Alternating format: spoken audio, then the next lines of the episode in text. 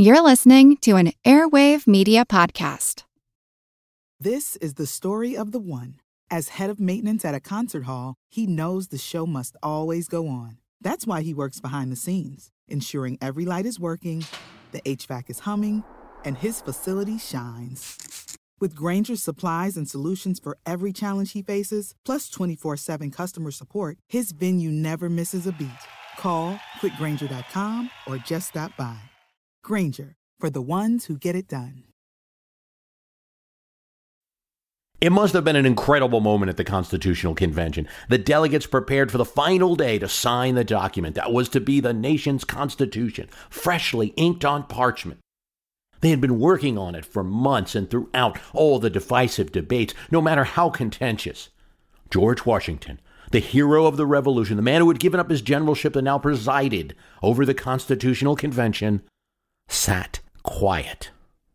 He uttered no opinions about what should be in the document. Now, on this final day of the convention's meeting, Massachusetts delegate Nathaniel Gorham, a Boston merchant, asked if they could open up the debate just to consider one little adjustment to the document. The new Congress was to contain one congressional member, one representative for every 40,000 Americans. Gorham felt that this should be reduced to lessen the objection to the Constitution. One could imagine a sigh passing through the room as the delegates ready to go home. Here again, a matter that had already been dealt with, that Gorham had already raised, and might trigger an opening of several points in the Constitution before they could just sign it and go home and start to pitch the Constitution to their worried states. What was he thinking? But then at this moment, to everyone's surprise, George Washington himself, who had sat silent for months, rose to speak.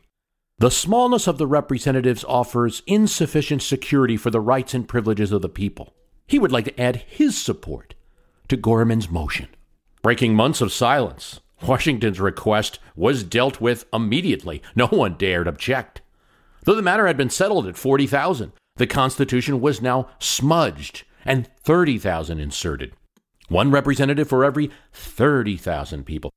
Washington may have had any number of motives for doing what he did. Some scholars suggest he needed to get something on the record so it could not be said that he, Washington, had nothing to do with the Constitution. Others think it was an attempt to release some of the bad feelings that had occurred with all the debates, several delegates walking out of the room, George Mason and Luther Martin, who felt that the Congress didn't really represent people enough. Maybe, maybe he could chill some of that anger. It's also possible that the hero of the revolution and the country's best political actor wanted to be the last word. Or it could be a combination of all three of those things. Still, that Washington would choose this, and only this issue, representation to speak on, reveals how important representation in Congress was to the founding of the American government. The subject of representation is a large one, so said Richard Henry Lee. He wasn't kidding. It seems simple, but you start pulling layers and it gets more and more complicated. On one level, representation in a democracy seems easy. We need more of it, can't get enough of it. Government must represent people. No taxation without representation. We remember that. One of the early slogans of rebellious Americans against the crown. Acts of Parliament had said that the colonies were subservient to Parliament in any, all cases whatsoever. A very brash and condescending way to handle their subjects. Obviously, the new American government had to do better than the British one. That's probably the best way to understand American representation. The American example had to be better than the British. Britain was not so good. Indeed, had the British had more representation in their government, their government might have acted differently on the American question, on the Stamp Act and the Intolerable Acts. Popular support for the American cause was greater on the island of Britain than in the representation of Parliament. But at the time of the American Revolution, British Parliament wasn't representative of the people in all. It wasn't soaking up the opinions of the country. The largest borough with a single member of Parliament, Westminster, had approximately 12,000 voters, while there were other rotten boroughs all around the country that had fewer than a hundred. Dunwich the constituency there had 30 people living in it. Old Sarum had 12. Gatton had 7. Worse still, whole areas such as Birmingham and Manchester, manufacturing towns with thousands of people, had no seats in Parliament. All the while, an island that had long fallen into the sea retained its constituency. These rotten boroughs, as you can imagine, could often be corrupt. 81 voters in New Shoreham, who constituted a majority of the electorate, formed an organization that called itself the Christian Club and regularly sold the borough's vote to the highest bidder. It would take until 1831, when Andrew Jackson was president in America, to do any reform bill at all in England. And that, in that one, it was just a small correction. 60 of those small, rotten boroughs were eliminated. It was really after the American Civil War that the British Parliament was reformed and then a second bill in 1884, which eliminated boroughs under 15,000 from having their own representation. Americans certainly then did better, faster than Englishmen in representation in their government. But representation? It didn't even matter so much in British philosophy. The Parliament was not created from scratch to make the people happy, like the American government. The Parliament was created to raise money for the king to provide enough appearance of consent so that subjects could be taxed. So this idea of representation didn't matter so much. One Speaker of the House of Commons, Onslow, said Every member of Parliament is equally a representative of the whole, within which, by our particular Constitution, is included a representative not only of those who are electors, but all of the other subjects of the Crown of Great Britain, and in every part of the British Empire. Virtual representation, this concept is called. In other words, don't worry about me representing you in your area. We're all up here, your government representing you. If that was the case, then a British subject in Massachusetts Bay or Virginia was represented in Parliament just as much as he were living in London. Even though he didn't vote for his member, Blackstone, British legal scholar writing in 1765, took the same view. Every member, he held, though chosen by one particular district, when elected and returned, serves for the whole realm. Easy for scholars to say, but not something Americans would like today. They want to vote, and they want their representative to represent a single area. But in the British view, this was different. MP and writer Edmund Burke said directly to his constituents' faces that he would do what was right and not what was good for them. When elected by the town of Bristol, he told a crowd there famously Parliament is a deliberative assembly of one nation, with one interest, that of the whole, where not local purposes, not local prejudices ought to guide, but the general good. You have chosen a member, himself, but indeed, he is not a member of Bristol, he is a member of Parliament. So give Burke some credit. It's a pretty strong thing to say to people who just elected you. Fairly courageous. And the stance worked for a while for Edmund Burke. But after voting for free trade with Ireland and Catholic emancipation not popular in Bristol, his voters turned him out. Americans had to do better than the outdated concepts of British virtual representation and dead districts. And while they couldn't have an Athenian democracy with everyone voting, or a New England town style meeting for the federal government's deliberation. Many colonial leaders had these inspirations. They had read about Athens, and some of them lived in New England towns where that was the style of governance. And it was well known that they had to live up to these kind of examples. Representation was the cure. Here it is in our declaration, clearly citing one of the faults of George III for imposing taxes on us without our consent. With these eight words, Thomas Jefferson made tax protest an integral part of the Declaration of Independence. No taxation without representation. One of the key crimes of king and parliament. And prior to the Declaration, a part of many pamphlets and statements of the Stamp Act Congress. No taxation without representation. Americans took issue with English virtual representation ideas. In one pamphlet, Englishmen were described as perfect strangers to Americans who could levy taxes on their citizens with no burden to their constituents and no risk that they would be voted out of office. And it even got worse. Richard Henry Lee noted that English property is exonerated from taxes because American property is taxed. There was a perverse incentive then for people who aren't represented to be taxed. One of the last things the Americans wanted, though, was a true solution to this. A seat or two in Parliament, or even several. Benjamin Franklin had thrown out this idea, the so called Scottish solution. Add a few members for America to Parliament. Franklin would certainly want to be one of them. As the Scots had done, had they had obtained it when they entered union with England in 1707. That wouldn't do for most Americans. Adding even a hundred seats to a chamber of 558 members, dominated by mainland interests and rotten boroughs, would not do much. American independence of government was a real goal, and when it was earned, America had to show that it could do better. But how? John Adams suggested that the Congress should be an exact portrait in miniature of the people at large. A portrait in miniature. That seems easy enough, right? We can't have the whole United States meet in one place, can we? Madison, for instance, said that Congress should be the most exact transcript of society. You get the point of all this, but it, it presents a host of questions. How do you make this portrait in miniature or this transcript of society? If you've got 13 states, do you have 13 representatives? Or do you have three representatives from each state? Do you represent pockets of population like cities and towns? Do people of wealth who will pay more in taxes? Will they get more representation? These are the various dimensions of representation. American states did some things differently right off the bat. They insisted that members live in the districts they represent. When new towns were formed, they quickly gave them representation, or they didn't tax them in many cases if they didn't have representation in the state legislature yet.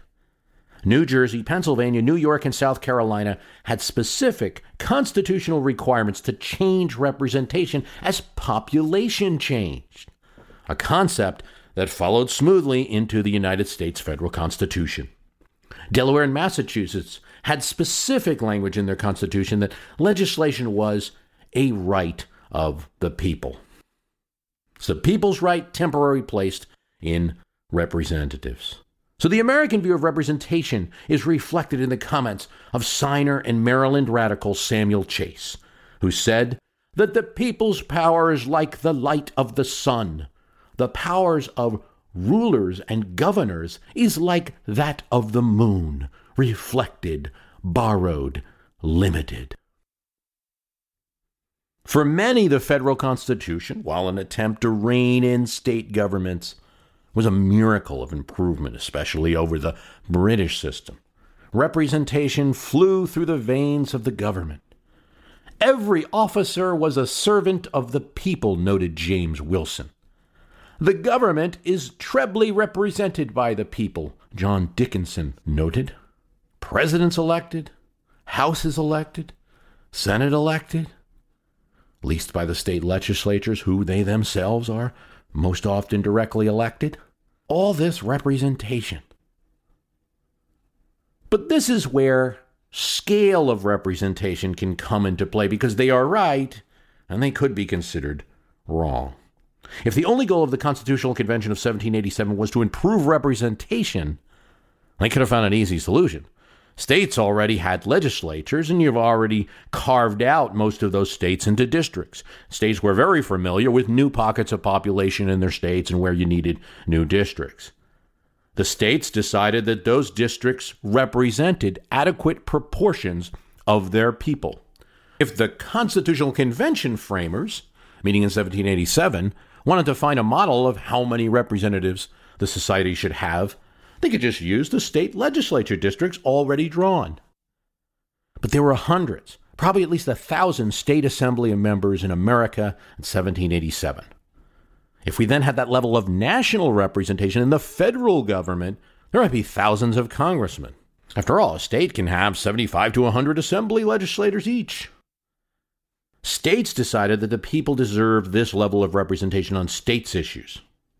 This is actually a point that the key framers considered and decided that the national issues would not be as common to as many people. Plus, the key people in the convention were not as enamored of those states' legislatures. Many of them had come from experience in them. While they gave them certain functions in the federal government, like, at the time, appointing senators, ratifying constitutional amendments, They bypassed state legislatures in other ways, creating new bodies like the Electoral College, the ratification conventions for the Constitution. They could have used state legislatures for these purposes and decided not to. James Wilson, James Madison, George Mason felt districts larger than the state legislative districts would produce a superior class of individual lawmakers to sit in the national government. Gouverneur Morris complained that in state legislatures the best people were lost People had voted for men who would agree to vote for new towns, new counties, new memorials. They were constantly, Gouverneur Morris said, mistaking their private circles for a general society when voting. Some debates that we have today about Congress being representative were had back in these days. Federalist speakers at the Massachusetts Ratifying Convention had complained why speak of Congress as this foreign entity that's trying to slave us? They will be the representatives of the people. This was under attack, though, from anti federalists who used the argument of scale of representation. Yes, but they argued. If only a half dozen congressmen are selected to represent a large state in a federal government, would persons be from the great body of the people? This House of Representatives will be made up of the wealthy. Whether or not that's the case is still a debate that goes on today. Another debate is the one that Edmund Burke and others forced the issue on. Should a congressperson in America do what's right, as a member of parliament was instructed to do back then? Or should they do what's popular? In the Federalist Paper number 10, James Madison strongly suggests that the representative form of government established by the Constitution would best be served by trustees, not delegates, a Republican form of government, he argued, has the capacity to refine and enlarge the public views by passing them through the medium of a chosen body of citizens whose wisdom may best discern the true interest of their country and whose patriotism and love of justice will be least likely to sacrifice it to temporary or partial considerations. That's Madison's view. But in my view, the Federalist Papers are nothing more than one interpretation of government. It's sometimes used as the only interpretation, but it was one, and at points it was controversial back then. And controversial now. For today, for instance, we would view Madison's view very suspiciously. If I'm in a district where 55% of the people support spending on highways, I don't want my congressman telling me he knows better and voting against it because he doesn't want to spend too much money. If I'm for the ownership of guns, I don't want my congressman saying that he knows better because he has wisdom and voting for gun control. These are the type of large issues that couldn't be settled in one Federalist paper, one broadsheet. Are members of Congress trustees then? People with wisdom? Are they just ambassadors of the people? It was a question that emerged in Maryland when, on a paper money bill, the Maryland Senate vetoed the Maryland Assembly. This was before the creation of the federal Constitution. And the Assembly, led by Declaration signers Samuel Chase and William Paca, asked the people of Maryland to send instructions to their senators. Not petitions, instructions. The people, Samuel Chase said, were, after all, the trustees to the power. The Senate and the Assembly, well, they just held commissions to use that power, and they had to yield to popular will if it was ever directly expressed. Literally, the Maryland Assembly went as far to say when there's a division between the two branches, us and the Senate, the people break the tie. So let your representatives know your instructions. He knew full well that they would instruct the senators to go along with the assembly because paper money bills were popular at the time. The Senate, confronted with instructions from all over Maryland now, answered the call. Another signer, Thomas Stone, signer of the Declaration, spoke for the Senate of Maryland. But he had to be careful and not to appear so aristocratic. Everyone who's a representative, senator, or assemblyman is only doing so with the consent of the governed. He acknowledged that. We'd be objects to be confined for insanity if we didn't listen to our subjects, he said. But then he warned that decisions by force of numbers alone would eliminate the consideration that the state of Maryland's Constitution gave to the Senate. The people can only express their will through periodic voting, and once they do, they must follow their laws. It's a question the Constitutional Convention grappled with. Should they just transmit the concerns of citizens in their district, perhaps take polls to see what position the congressman should have? Or should they exercise their own judgment? Well, nothing in the Constitution can answer the question. There are two mathematical factors that are clues to what the framers might have been thinking. The framers first set two year terms and secondly made districts that were larger than those state legislative districts we talked about. This is the story of the one. As head of maintenance at a concert hall, he knows the show must always go on. That's why he works behind the scenes, ensuring every light is working, the HVAC is humming, and his facility shines. With Grainger's supplies and solutions for every challenge he faces, plus 24 7 customer support, his venue never misses a beat. Call click grainger.com or just stop by. Granger, for the ones who get it done. This has two different effects. On one hand, by making these large congressional districts, they wanted people of stature, people who could have enough fame, importance, consideration, hopefully competence, to win in a large district of a state. On the other hand, if they got too full of themselves, they could be thrown out every two years. In a sense, they expected the House to bring the concerns of the people, to be more of the miniature of the people in portrait, and for the Senate, with statewide considerations in six year terms, to handle deliberation. Some of that still holds today. The Senate is certainly more of a deliberative body. The Constitution, even without the improvement by Washington, now setting the appointment at 1 per 30,000, provided a Congress of about 65 persons. But this was to represent a country that spanned the length of the East Coast. The Congress grew, however, as new states were added. As it did, the idea of representative democracy flourished. No time delay was allowed for these new states, new places, to get new representatives in Congress residents of Kentucky and Ohio, even if they were from Virginia and Connecticut and had moved there, were given representatives from the new states as soon as possible. For Jefferson, the American creation of representative democracy rendered useless almost anything else written before on the structure of government. Americans in history tolerated fast growth of Congress. From 1793, Congress was 105 members. In 1876, it grew to nearly 400 members. At the turn of the century, this tolerance was giving way. A problem resulted. Members had no office space, no place to conduct meetings. New buildings were constructed, but they would soon be outgrown by a growing Congress. This is the functional dimension of representation we need to talk about. What does that mean? Functional dimension. Well, sure, it's all well and good to have everyone have a representative, but the body has to meet and has to deliberate. Madison was not a fan of large congresses, for instance. In all numerous assemblies, Madison said, passion is above reason. Had every Athenian citizen been a Socrates, every Athenian assembly would still have been a mob. So in 1911, a law was passed fixing the membership at 435 persons. Each state got at least one representative, and the rest is divided up according to population.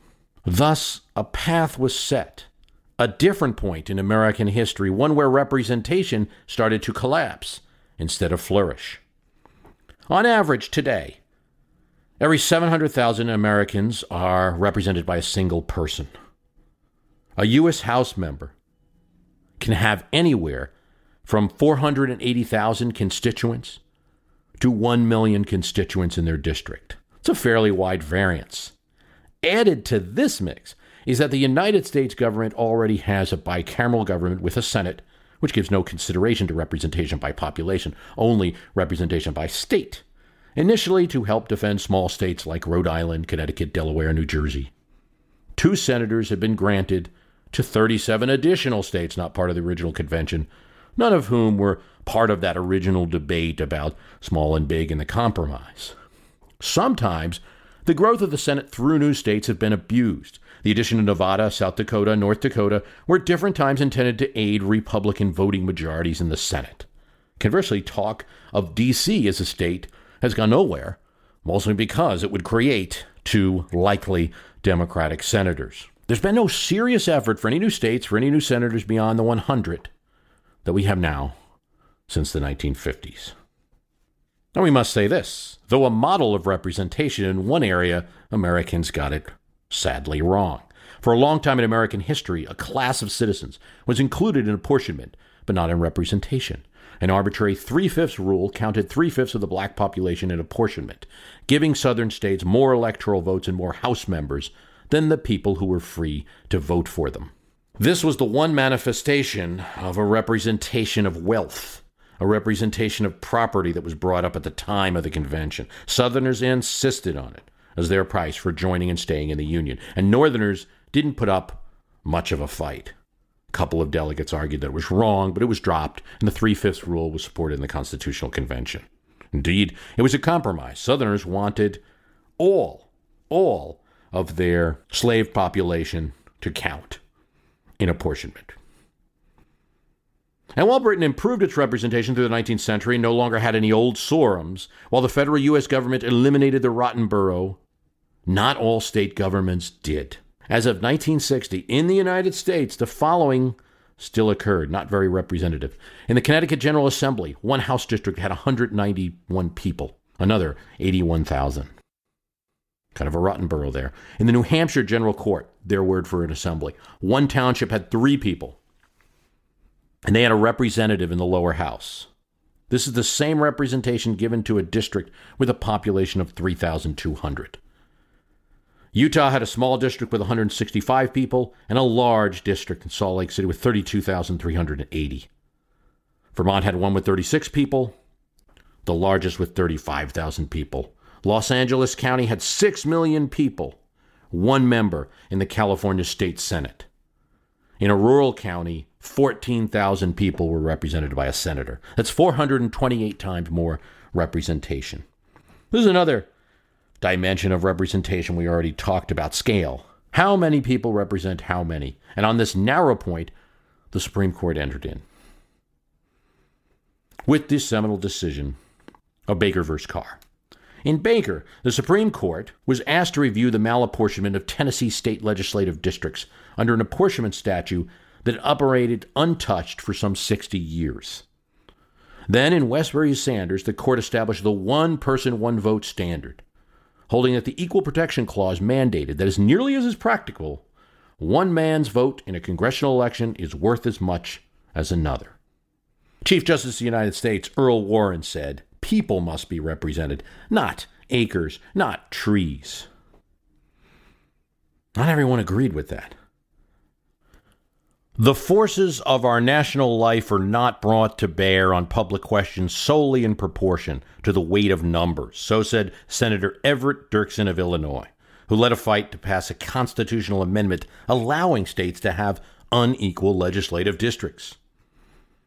If they were, the six million citizens of Chicago would hold sway in the Illinois legislature. This is where Dirksen was from without consideration of the problems of their 4 million fellows who are scattered in 100 other counties. None of these problems have been solved. In the U.S. Congress, districts drawn by gerrymandering can increase the influence of cities. But more likely, it's the opposite of what Dirksen was arguing. They decrease it. Shape shifting is used instead of rotten boroughing in the United States. Instead of districts like Old Sarum with no people, there are districts with the sufficient amount of people that Earl Warren couldn't argue with, but they're odd shape. They're stringing together many different towns to ward off votes. For instance, the North Carolina 12 is a snake. Its head encompasses Charlotte, and the body slides up in a thin line that goes to Winston-Salem, the famous rabbit on a skateboard shaped district of the Illinois 17th, designed to tie Springfield and Rock Island together, an attempt to get a Democratic seat out of Western Illinois. Didn't work. There's a Republican serving there, but it did provide citizens, arguably, with a congressperson that doesn't know their local interests because they have no local common interests. One of those gerrymandered districts, the North Carolina one, was designed by Republicans, the other by Democrats. Both parties engage in it, especially with today's computers and map making software. Some people with very undemocratic intentions can live within Earl Warren's rules and still group a lot of people into district shapes that bear no relation to each other. Given all these considerations, is America well represented today? Do we have a concept of a portrait in miniature, the United States as a whole that John Adams hoped for? Or is our system of congressional representation, as George Mason complained, not a shadow of representation? When a congressman is representing a, not a group of villages with common interests, but a snaking part of a state, it's hard to answer yes. That's not the only problem. When George Mason made that complaint, there were 2.3 million Americans and 65 members in the House, so about 29 congressmen for every million American people. Today we have 435 congresspeople for 317 million, about 1.4 congressmen per million people, where the early Americans had 29. Even given that we were a little closer and we have fast moving cars to go to that congressman's office, and now we can send email and faxes to them we couldn't do in those days, that is an appalling drop in the amount of representation we get. Perhaps it's an explanation for the lack of participation in American elections, particularly the lack of participation in midterm votes, in writing letters to congresspeople, in all of the areas of participation in democracy. Perhaps it's an explanation for the normally low poll ratings of Congress. We don't feel represented by people who also represent a half million others or more. But maybe this is just normal. Well, another way to look at what's going on in the United States with representation is to look at other countries to determine that. Their ratio of people to representatives. The portrait in miniature. Russians have a Duma representative for every 300,000 people. Australians have a representative for every 153,000 people. Turks have a Grand Assembly member for every 136,000 people. Canada has a riding with an MP for every 113,000 Canadians. The United States is at 700,000, one member for every 700,000. America's previous owner has come a long way since the day of the Stamp Act. In the UK, 650 House of Commons members exist for 63 million people in the nation one of the West's strongest ratios of representation at about a member of parliament for every 96,000 people. That is so far from U.S. representation that it's hard to even think about it. If we adopted the United Kingdom system, Rhode Island would get 10 House members instead of the two that it has. Wyoming would get five, where it now has one. People in the United Kingdom, their most apathetic election, which was 2001, had a voting rate of 59.1% about the highest that American hoped for even in its presidential elections. The 2010 UK election had a 65% voter turnout. In America, just 42% showed up in the 2010 midterm, and that was a slight increase of 1% over the 2006 midterm. The U.S. has one of the worst ratios of people to representatives in its federal policy body making of any nation in the world. Maybe that partially explains the voting trend. Your chance of getting to see your representative if you live in Sydney, Toronto, or London is far greater than the average American stands now. To be fair, however, there's another consideration here. In the United Kingdom or in Canada, one does not get to elect a president nor their prime minister. The prime minister is elected by the party that has the most seats in parliament. And this is the person in control of the executive function of the government. But this is kind of an interpreting point and a novel one because seeing the president as a representative of the people, the members of the Constitutional Convention, for the most part, did not see it that way. It's a fairly new concept in American politics. The presidency was an office of execution, not a people's champion. Every vote on a popular election failed in the Constitutional Convention, and the Electoral College was created to filter the popular voice through that system. It was Andrew Jackson that introduced the concept of a mandate from the people in his presidential election when he assumed the presidency. He could fire his Treasury Secretary, he noted, because he, and not the Secretary, had a popular referendum behind him. James Polk perfected it. He said that when he vetoed a bill, he, just like the Congress, had a popular mandate. Woodrow Wilson improved on that. His mandate, he said, was larger because he was elected by all the people, not just a little district them fighting words constitutionally. But it's caused a change. Most people see that now presidents do represent all the people. But it really doesn't hold up to some questioning here. How can one person represent anything? At best, a president coming into office might represent the issues and concerns expressed by a majority of people during one election year when they got elected, and the election probably covered a lot of issues. Some of that mandate might last for the first few months of their presidency, then forgotten. They cannot be considered a day to day representative of the people. So, given that, if you eliminate this side benefit I've talked about that makes America appear to be more representative in, than other governments because we elect our leader, the side benefit of the president as additional voice of the people, or if you at least confine it to a once every four or eight year fluke where there's a little bit of a mandate right after the election.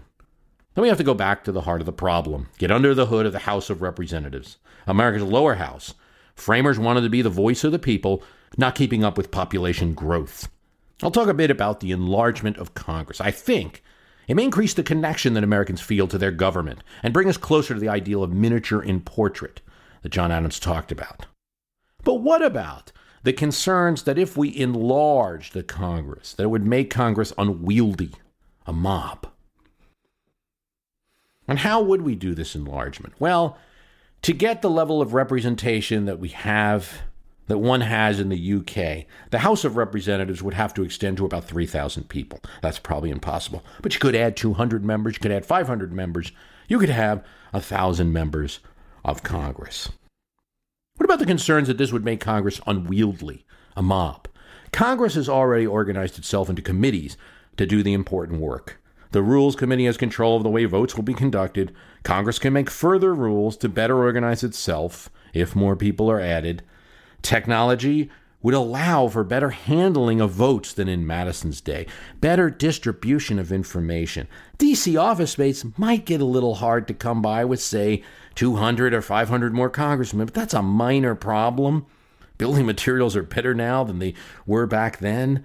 Minor problem compared to the lack of representation in federal government for all of the people.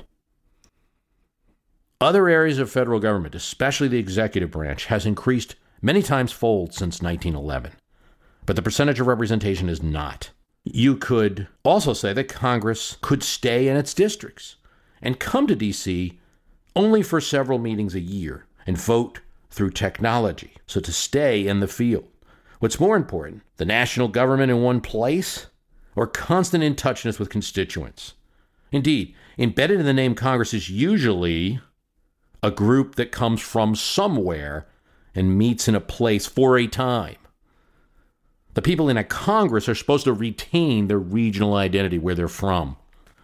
The size of the House is even a larger problem than it was in 1911. At that time, the federal government received its revenue from taxes on import and taxes on whiskey and other fees.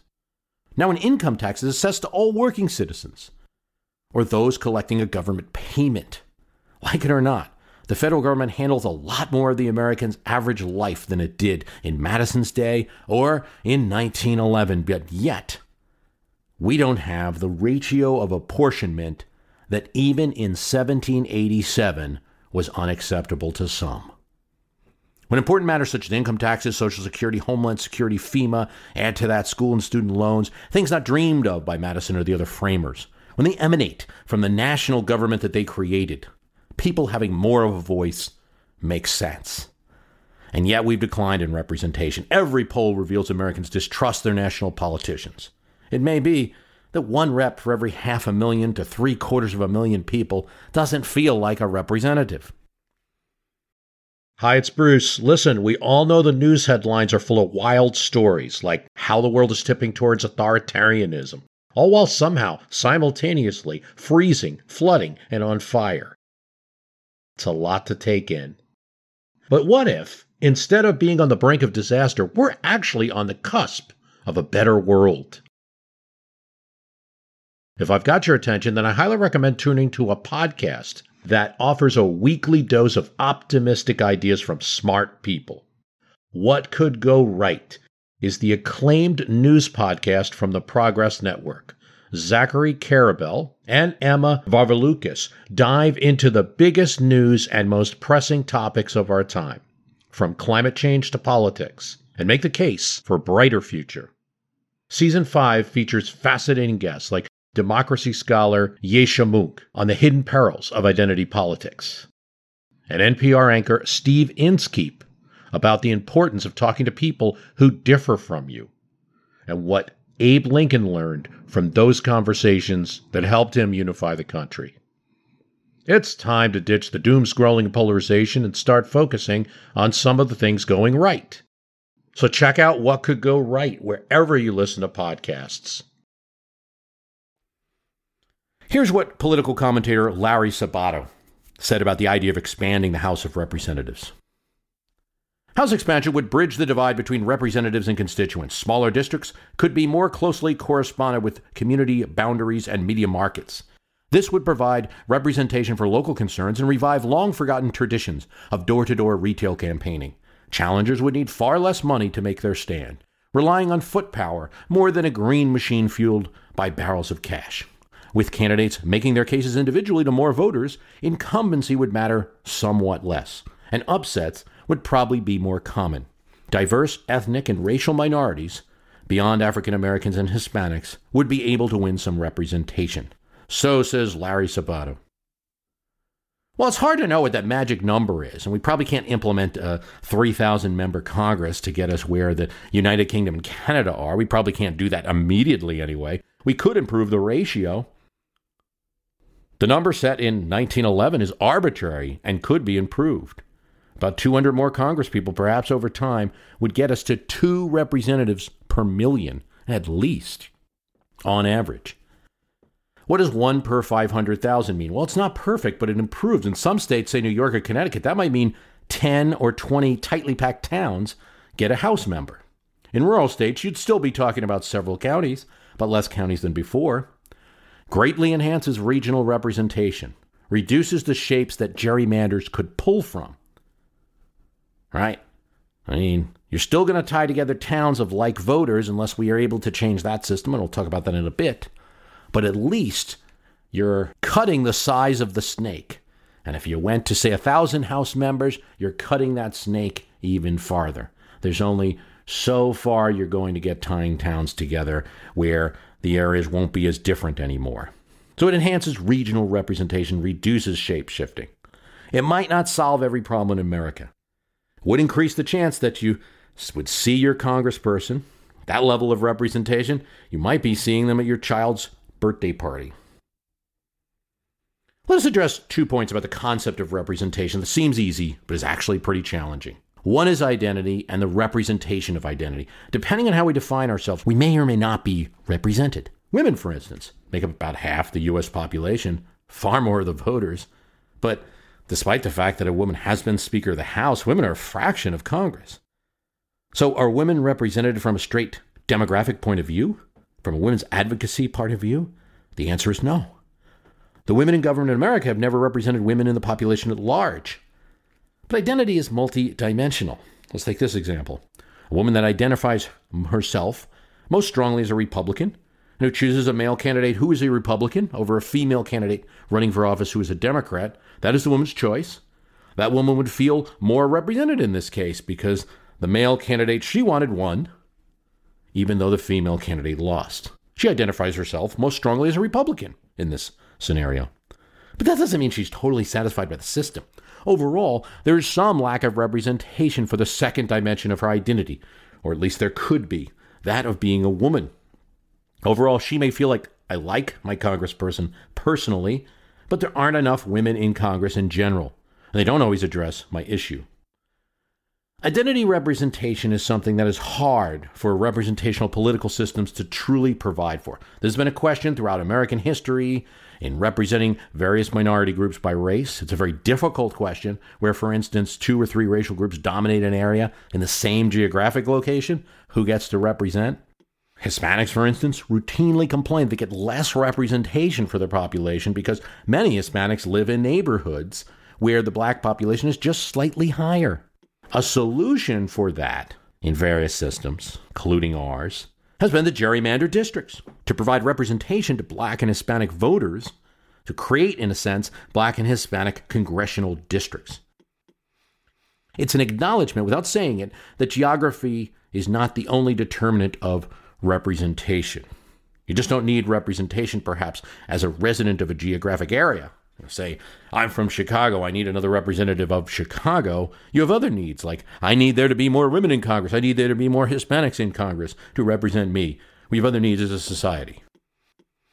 And it's a question for representation. Then, if we open it up for race, if we open it up for gender, do we open it up for other things? Do we get back to the property question that was brought up in the Constitutional Convention? That is, should there have been another branch of Congress to represent property. Oh, it seems so elitist now, but rich people pay more taxes. They have a higher stake in the game. The government can move in and squelch their business. They have more to lose from that government. Shouldn't they have a body of government to represent their larger interests? Conversely, you could ask the question should poor people who have less or no property, who need more from government, should they get more representation? Should there be a branch of government to represent children who cannot vote? Fixing identity representation is a difficult problem. Not an easy thing to fix because it's hard to say who represents an African American libertarian. That's not going to generally happen from African American congressional district seats. Most often, not always, they'll go to members of the Democratic Party. It might happen, though, if you create more seats, you have smaller districts. All these ideas sound crazy, and I think it leads one to conclude that fixing those difficult problems is hard.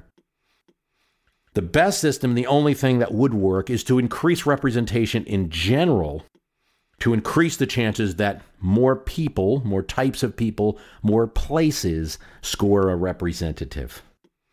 What could 1,100 members of Congress do for you? 1,000 in the House, 100 in the Senate? Very little if other things don't happen. One is that the sense of Americans need to change. So if we had an enlarged House of Representatives, that enlargement needs to be a big deal. It should convince Americans that this, the House, is the representative body, as it was originally intended. The Senate, which is not going to be representative unless that's changed. I mean, not right now going to argue that. It might be something that could be done in the future. But the Senate needs to be seen as quasi representative. They're elected, but the contrast is 100 senators versus 435 House members. I personally don't think the contrast is enough to make the point. And the more you enlarge the House of Representatives, the more it is clear that the Senate is only quasi representative, represents states, and it's a deliberative body. It's a substitute for a vote for property. It's a substitute for a vote for the rights of states that entered the Constitutional Convention and is still something that comes up today. It's a way of slowing down the popular will if it's going too fast. It's a deliberative body. It should be seen that way. It should have less moral force than the House of Representatives. And I think a contrast between 100 members and 1,000 members makes that clearer than just having 300 extra members. Enlarging Congress would also have to be matched by an increase in the federal budget to accommodate new representatives' offices, staff, the like. Increases right now are unpopular, and an increase to deliver, you know, and may increase the deficit. Um, no one wants to do that. But an increase to deliver more representation should be an easier thing to argue for than any new gadget, new warship, new subsidy, the like. Enlarging Congress would have to be matched by a reduction in gerrymandering to be ultimately successful in creating more real representation.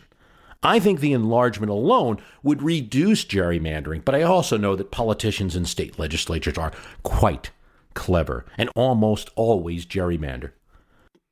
There's a solution. California and Iowa have had success with their programs using commissions to decide where districts will go instead of having the politicized state legislature do it. Richard Henry Lee said that representation is a large issue, and boy was he right. It's not one that's easy to discuss. Would 1,100 members of Congress fix the issue of representation? Not entirely, I say, but it could get us closer to George Washington's key concern at the convention in adding more representation in the most representative body, the one that the framers of the convention wanted to be closest to the people and the most frequently elected, who can pick up changes in popular opinion the most. By enlarging that, we'd increase the mandate, the moral force that the House has. We'd restore, I believe, some of the authority it has versus the president. We'd increase the variety of voices. We'd help out stranded voters. We may reduce gerrymandering. We may help out third parties. We may make it easier for a person with less resources to get elected, to ignore messages of national funding that are on TV and go door to door with their message. We just might. We just might help reduce party influence this way.